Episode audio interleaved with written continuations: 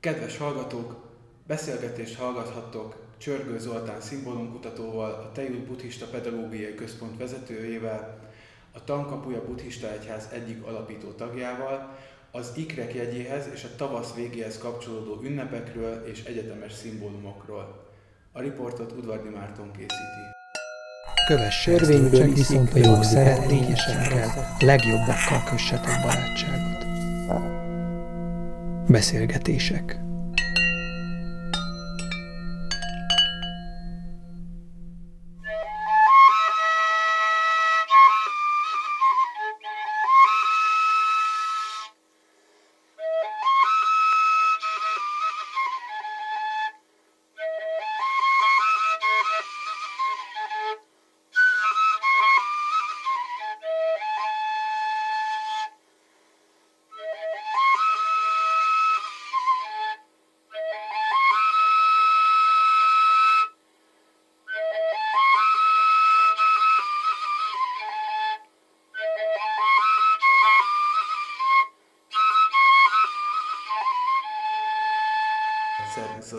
Szia Marci, üdvözlöm a hallgatókat!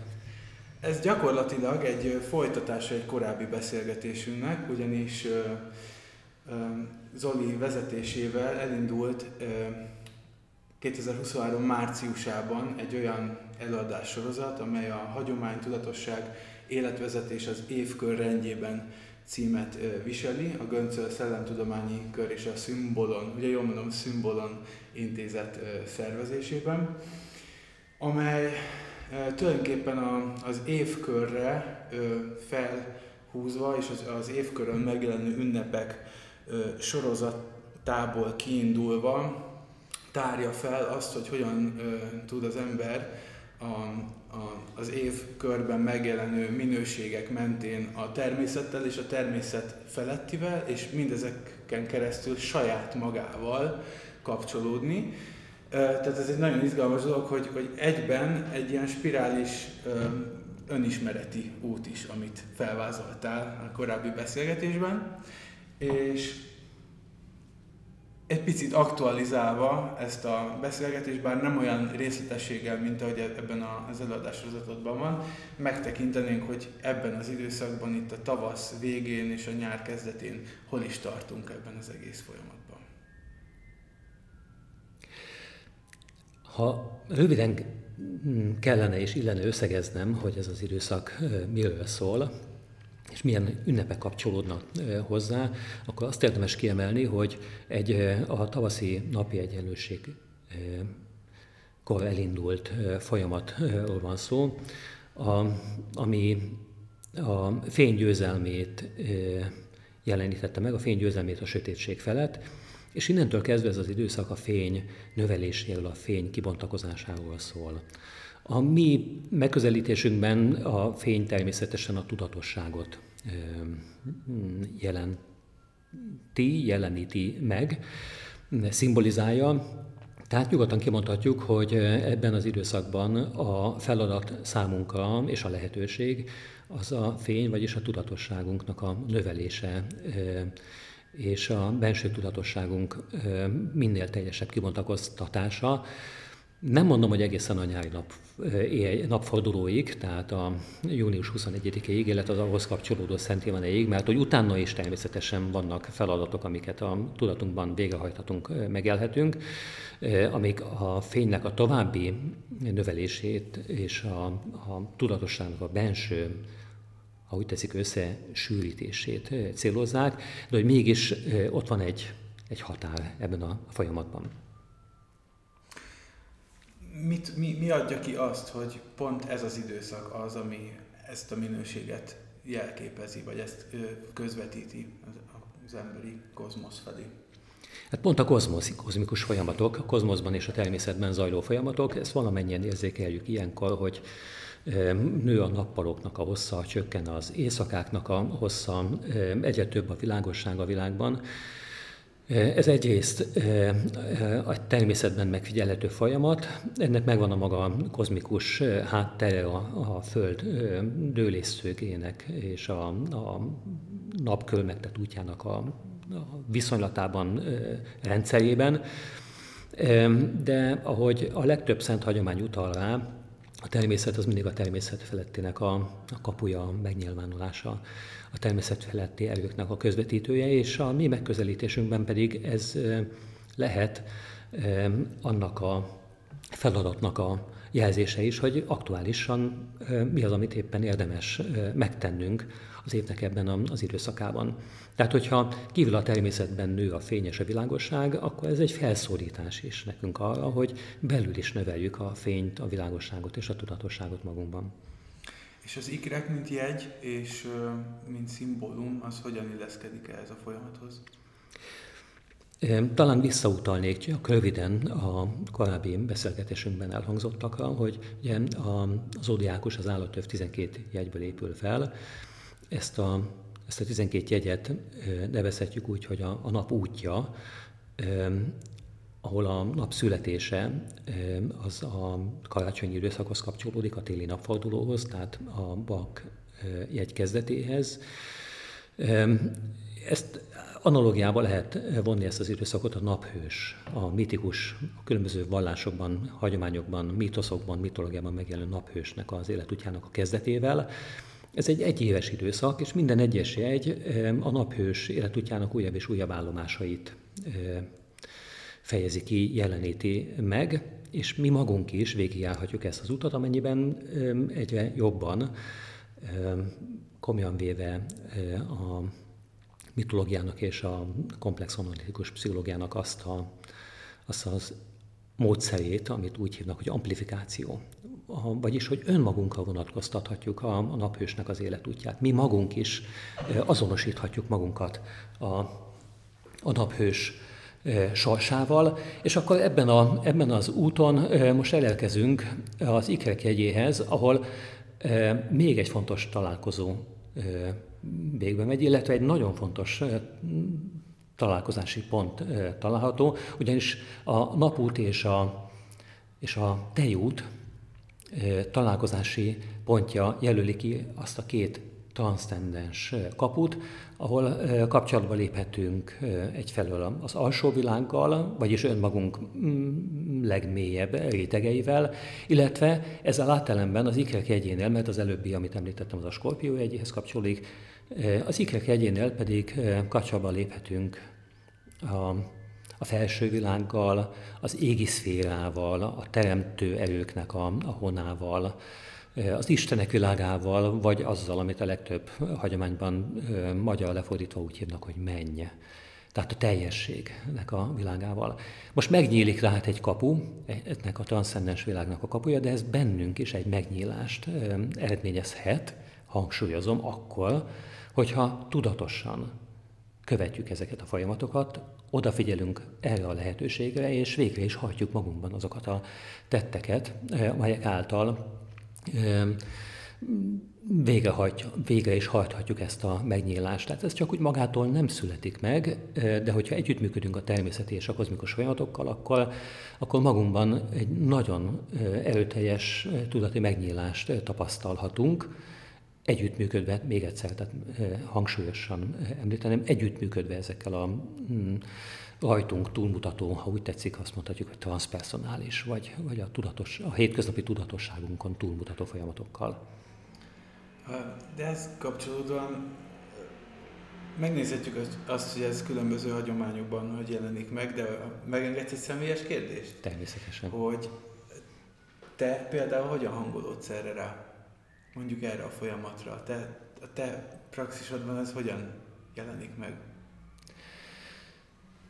Um,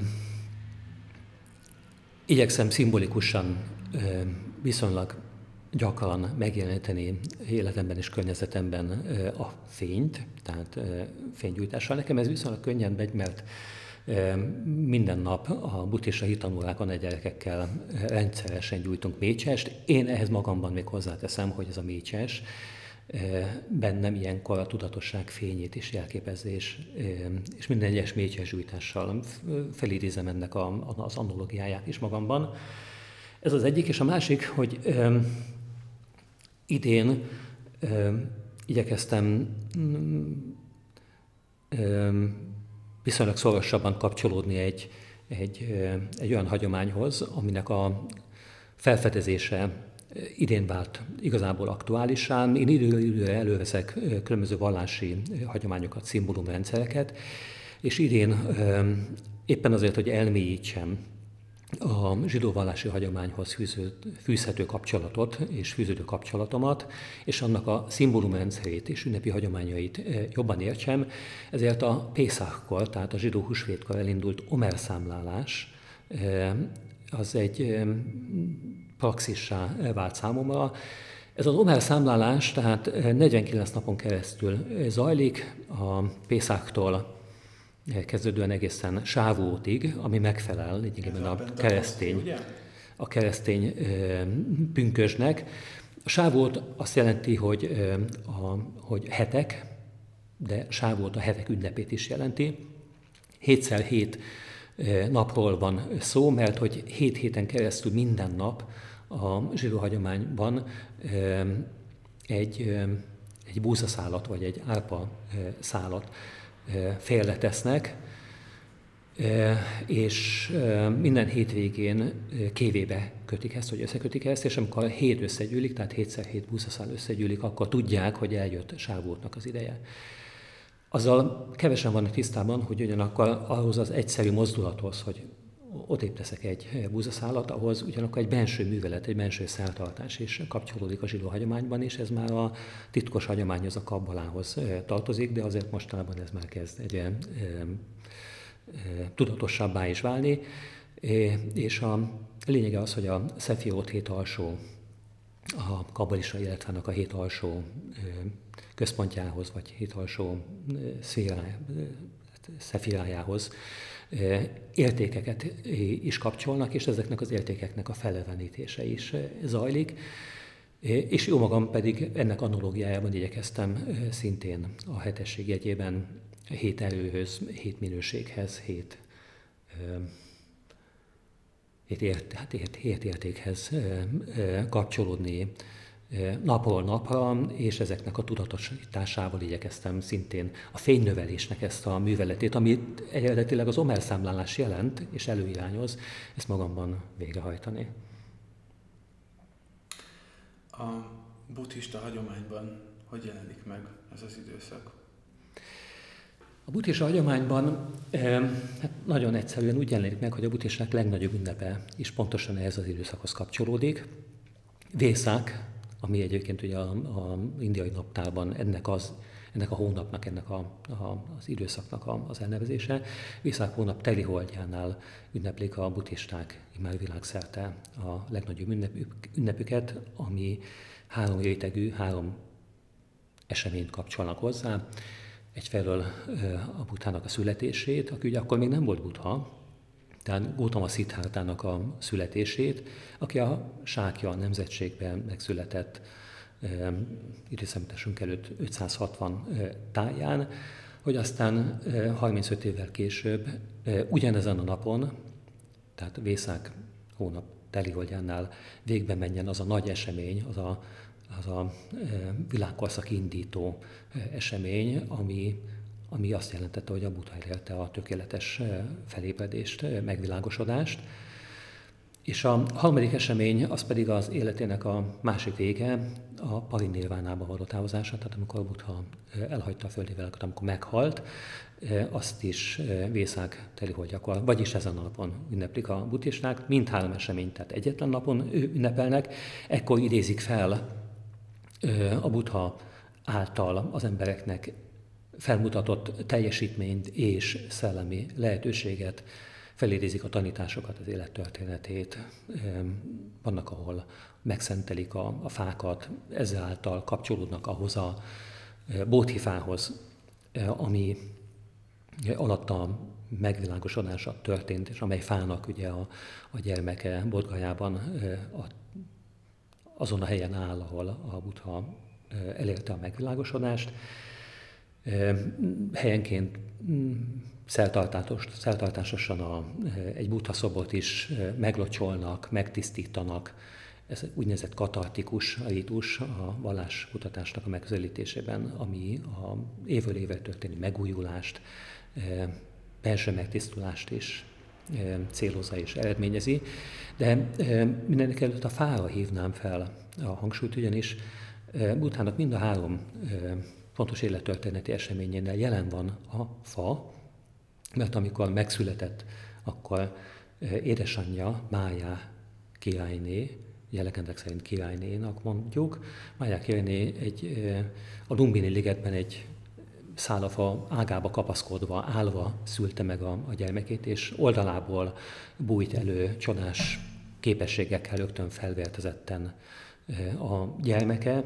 Ezek a csodás képességek úgy nyilvánultak meg, hogy rögtön járni tudott és beszélni, tehát miközben teste aranyos fényben tündöklött. Egyébként majd látni fogjuk a, vagy láthatjuk, hogyha jól ismerjük ezeket a történeteket, hogy éppen a megvilágosodás után is megismétlődik ez az aranyos tündöklés a bőrben, és a halál előtt is megjelenik ez a jelenség. Tehát aranyos fényben tündöklik a teste, a kisdednek rögtön feláll, hét lépést tesz a négy égtáj irányába, ezzel mintegy csak havatinnál világuralkodóvá avatja magát, birtokba veszi a teremtett világot, és aztán megáll, lépte nyomán egyébként lótuszvilágok fakadnak, megáll és, és kijelenti, hogy ez az ő utolsó születése, oroszlán üvöltést hallatva, és hogy ő véget vet a születések és meghalások sorozatának. Ezek után ugyanolyanná válik, mint bármely más kisded, de hordozza testén azokat a jeleket, amelyek a nagy embernek a jelei, ami alapján ugye ő sok meg jövendődik azt, hogy vagy a világ legnagyobb uralkodója lesz, tehát kijelentik, hogy tényleg ő lesz a, a Csakravartin, a kerékforgató nagy e, uralkodó, vagy, e, vagy ő lesz a világ legnagyobb bölcse. Innentől jön a, a, a dráma, mert hogy apja ugye megpróbálja megakadályozni azt, hogy az utóbbi jóslat váljon vadóra, és a szenvedés minden tényét igyekszik elrejteni előle, de nem sikerül, mert még az Istenek is avatkoznak, és küldik a jeleket.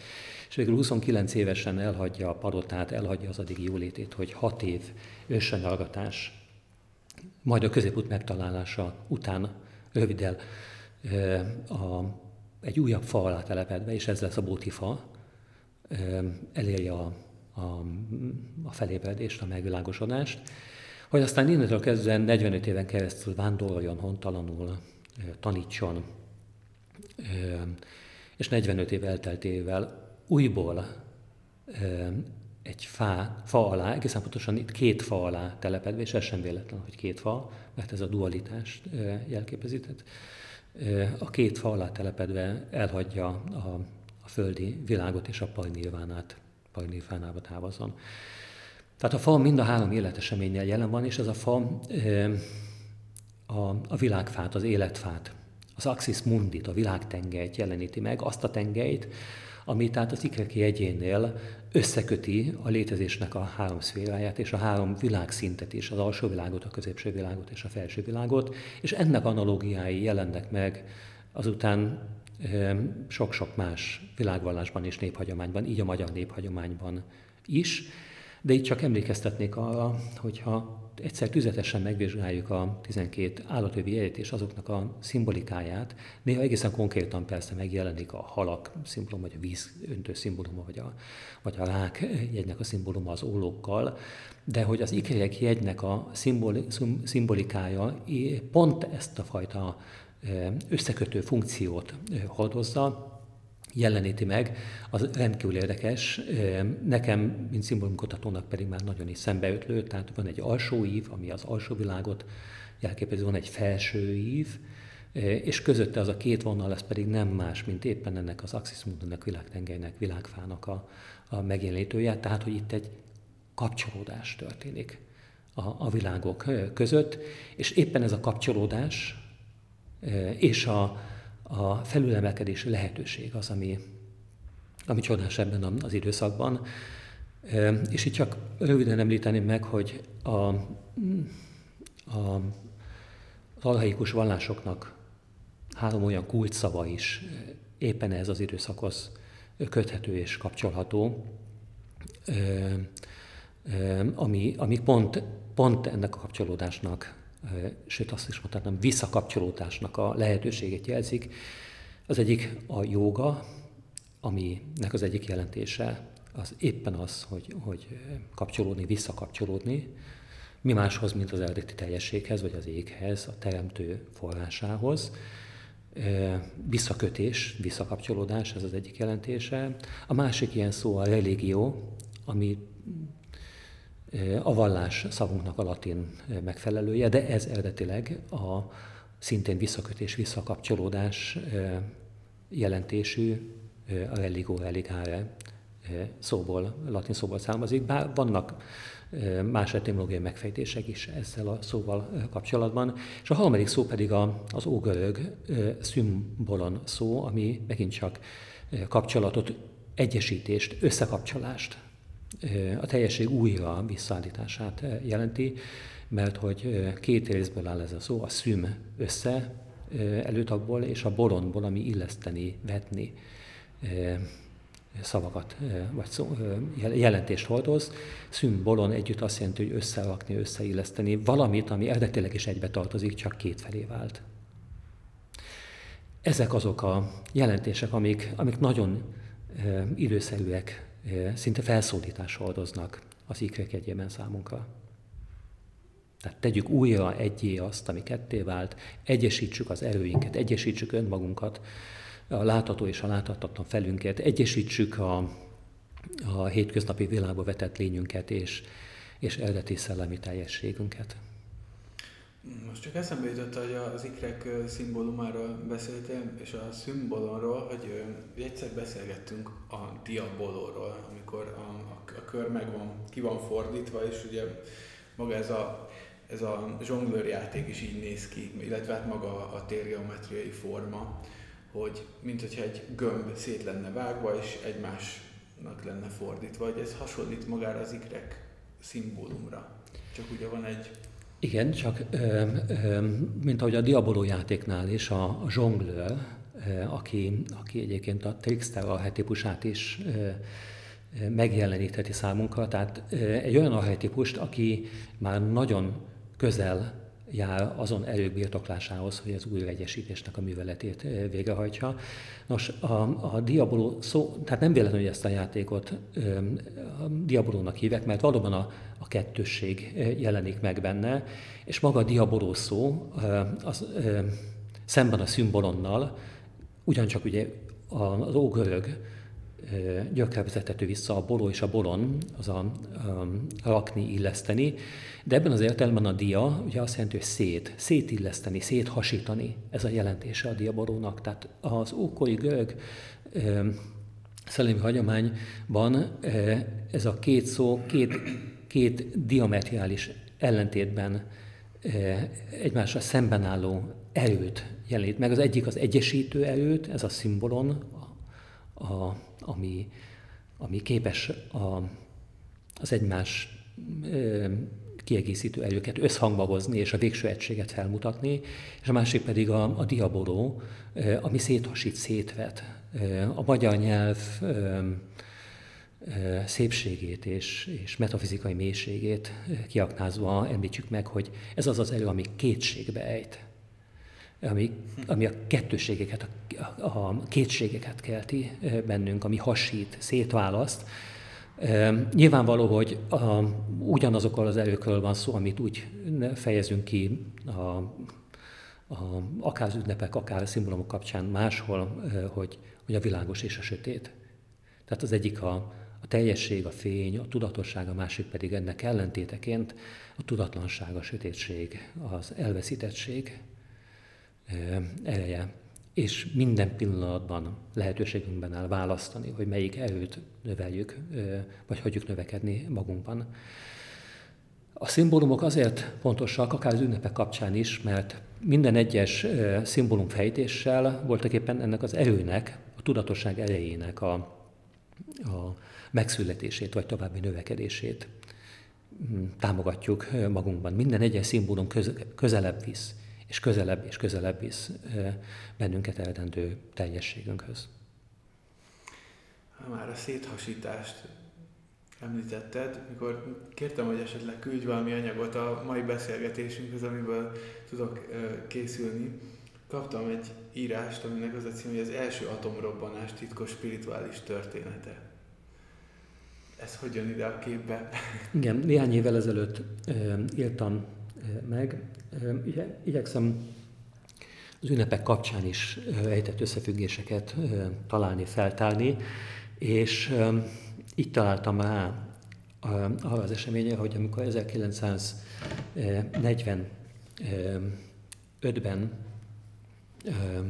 azt hiszem tavasszal, a Nevodai sivatagban végrehajtották az első titkos atomrobbantást Robert Oppenheimer vezetésével, irányításával, akkor Oppenheimer egy angol költőtől, egy angol misztikus költőtől, John Dantal egy, egy olyan versrészletet idézett, ami a pünkösthöz kapcsolódik. Ezt most így nem tudom fejből idézni, de itt van előttem a szöveg, Döngest szívem szent háromság, ne csak kopogtas, végy, sugaj, ne csak ragyogj.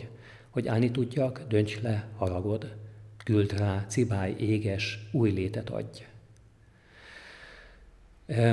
Ez az, ami, amit felidézett magában Robert Oppenheimer akkor, amikor a, az atomrobbanásnak a villanását megpillantotta, érezte, hogy, hogy itt véget ér egy, új, egy, egy, egy régi világkorszak, és egy új kezdődik. Körülbelül egy olyan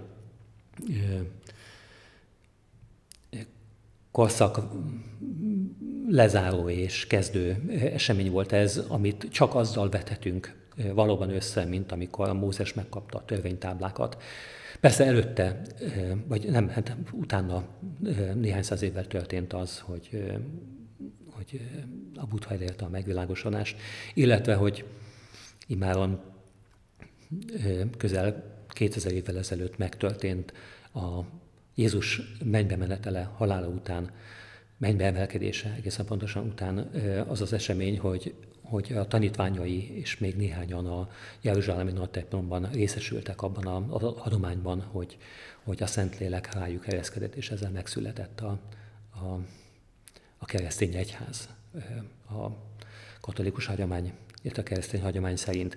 Tehát ezek olyan események, amelyek végetnek valami réginek, és elindítanak valami újat, és azt gondolom, lehet, hogy most még nem látjuk, de lehet, hogy néhány száz év múlva egyértelmű lesz, hogy, hogy igen, az atom a robbanás, az első atommágia elindulása is egy hatalmas erőnek a felszabadítása lényegben az anyagból szintén egy korszakhatárt jelentett az emberiség, vagy jelenthet az emberiség történelmében. És hát jellemző, hogy Oppenheimer aki maga fizikus volt, és nem volt egyedül azzal, hogy átérezve ennek a, ennek a pillanatnak a, a súlyát a szent könyvekhez és szent költeményekhez fordult, és később még azt is felidézték, hogy a Bhagavad Gita-ból is idézett, a Bhagavad Gita-nak a, a sorait is felidézte magában, ahol éppen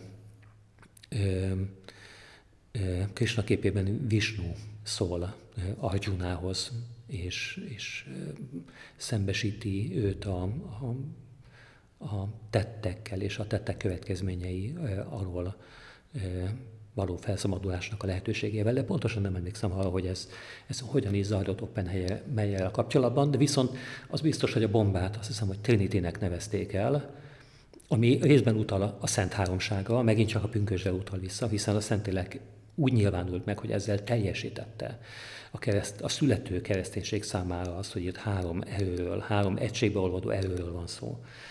E, ugye az atyáról, a fiúról és a szentlélekről, illetve a Trinity akár utalhat a hindu szent háromsága is. Tehát a, a, a teremtő, e, fenntartó és a, a pusztítva újjáteremtő isteni erőnek a, az egységére. Hogyha még belefér esetleg így a magyar néphagyományban májusfa, május pünkös királya hagyományra kitérhetünk. Érdemes is kitérnünk, és örülök, hogy ezt szoba hoztad. Persze bőven lehetne még itt beszélni az olyan analógiákkal, hogy, hogy, hogy ezek, a, ezek a fontos események, amik kapcsán a nyugati félteke legfontosabb ünnepeit ünnepeljük. Sávótot. Mózes ekkor ment fel a hetek ünnepén Ez egy változó időpontú ünnep egyébként a zsidó luniszoláris naptár szerint, de ugye idén május 26-án lesz azt hiszem az előestéje Sávótnak, és 27-én lesz Sávót. Remélem, hogy pontosan idéztem fel az időpontját, és hát a pünkös vasárnap előtti szombatról van tehát szó.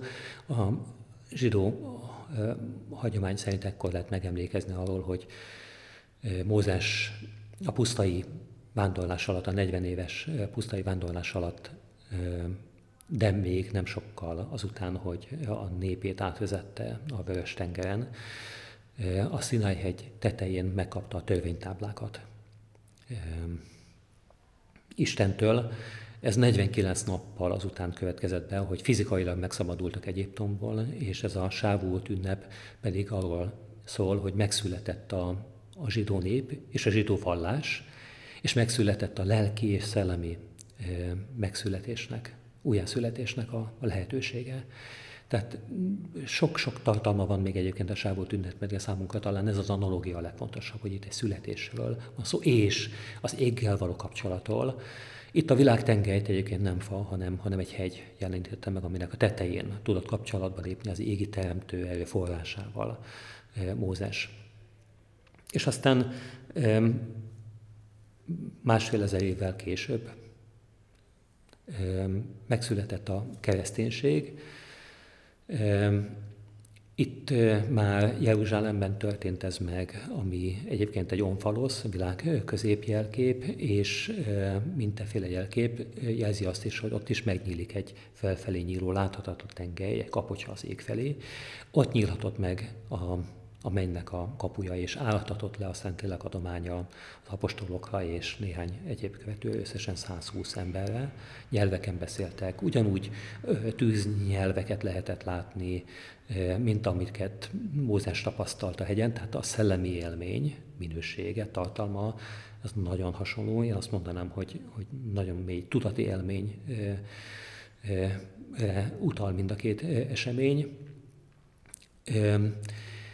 És, és hát ez a kapcsolódás az éghez, ez érdekes módon megjelenik a magyar néphagyományban is, ugyanis a pünköshöz kapcsolódóan számos ősi elem is megőrződött, ilyen például a pünkösdi király és a pünkösdi király választásnak a szertartása és, és a hozzá kapcsolódó gyakorlatok, szimbolikus gyakorlatok, itt most a pünkösdi királyválasztás kapcsán érdemes megemlíteni, hogy ez egy átmeneti szertartás ö, ö, időpontját is felidézi, ugyanis a, egy-egy falu közösségében régen a, a felnőttkor küszöbére érkezett házasolandó korba ö, lépett fiatalokat, legényeket ilyenkor avatták felnőtté, és ehhez próbatételek is kapcsolódtak, és ráadásul közülük is kiválasztották a legkiválóbbat, például lóversenyzés győzteseként, akinek innentől kezdve feladatai és jogai is voltak. Joga volt például bíráskodni a többiek felett, joga volt például akár az, hogy ne dolgozzon,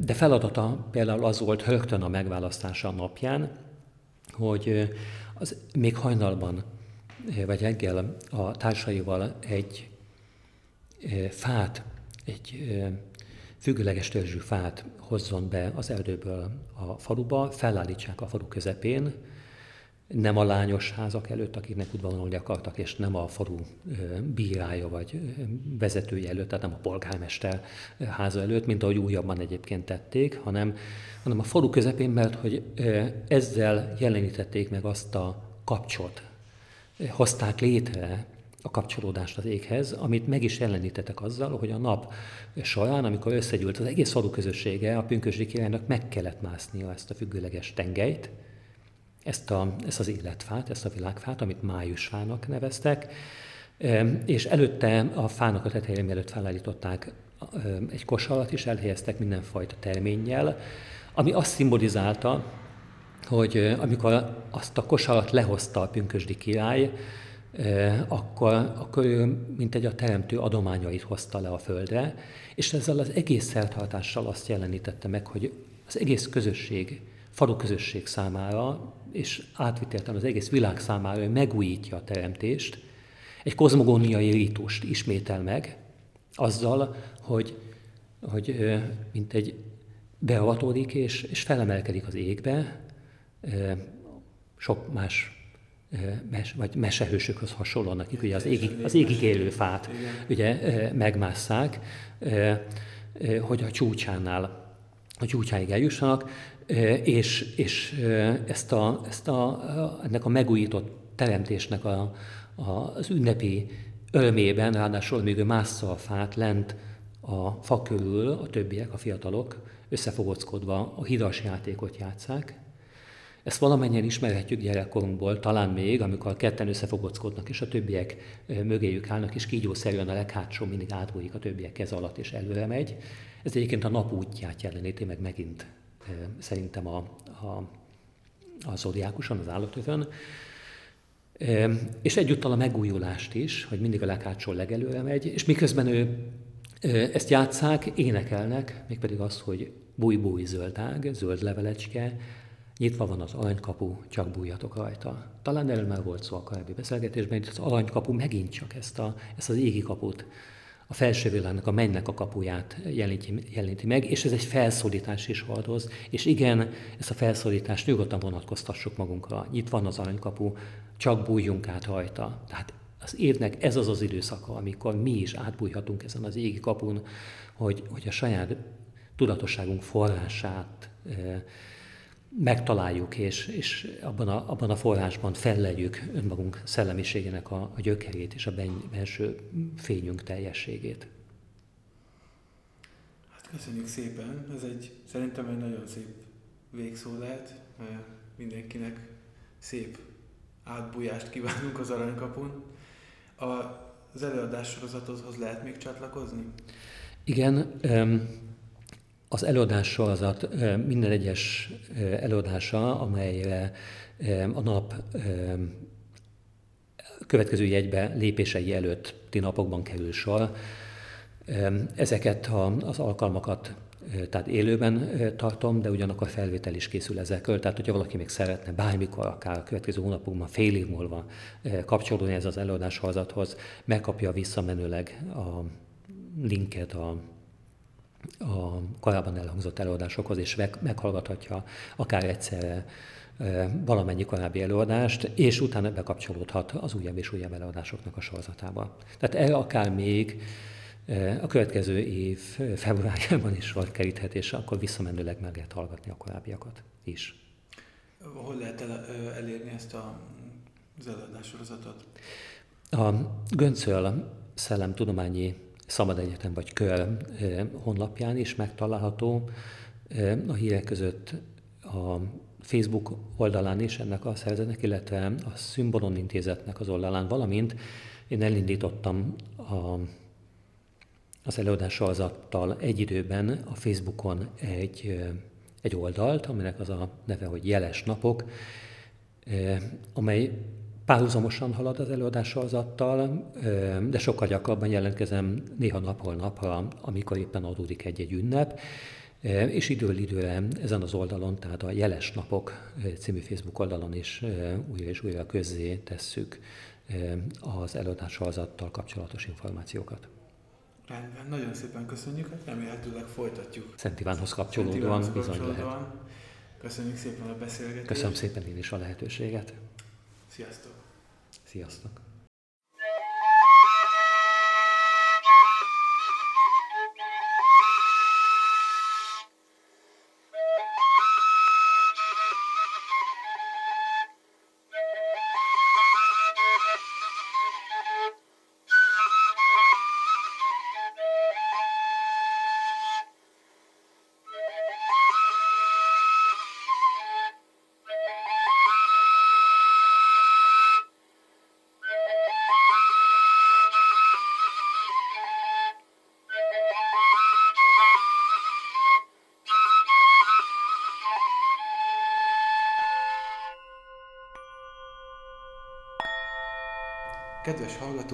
Beszélgetést hallhattatok Csörgő Zoltán szimbólumkutatóval, a riportot Udvardi Márton készítette.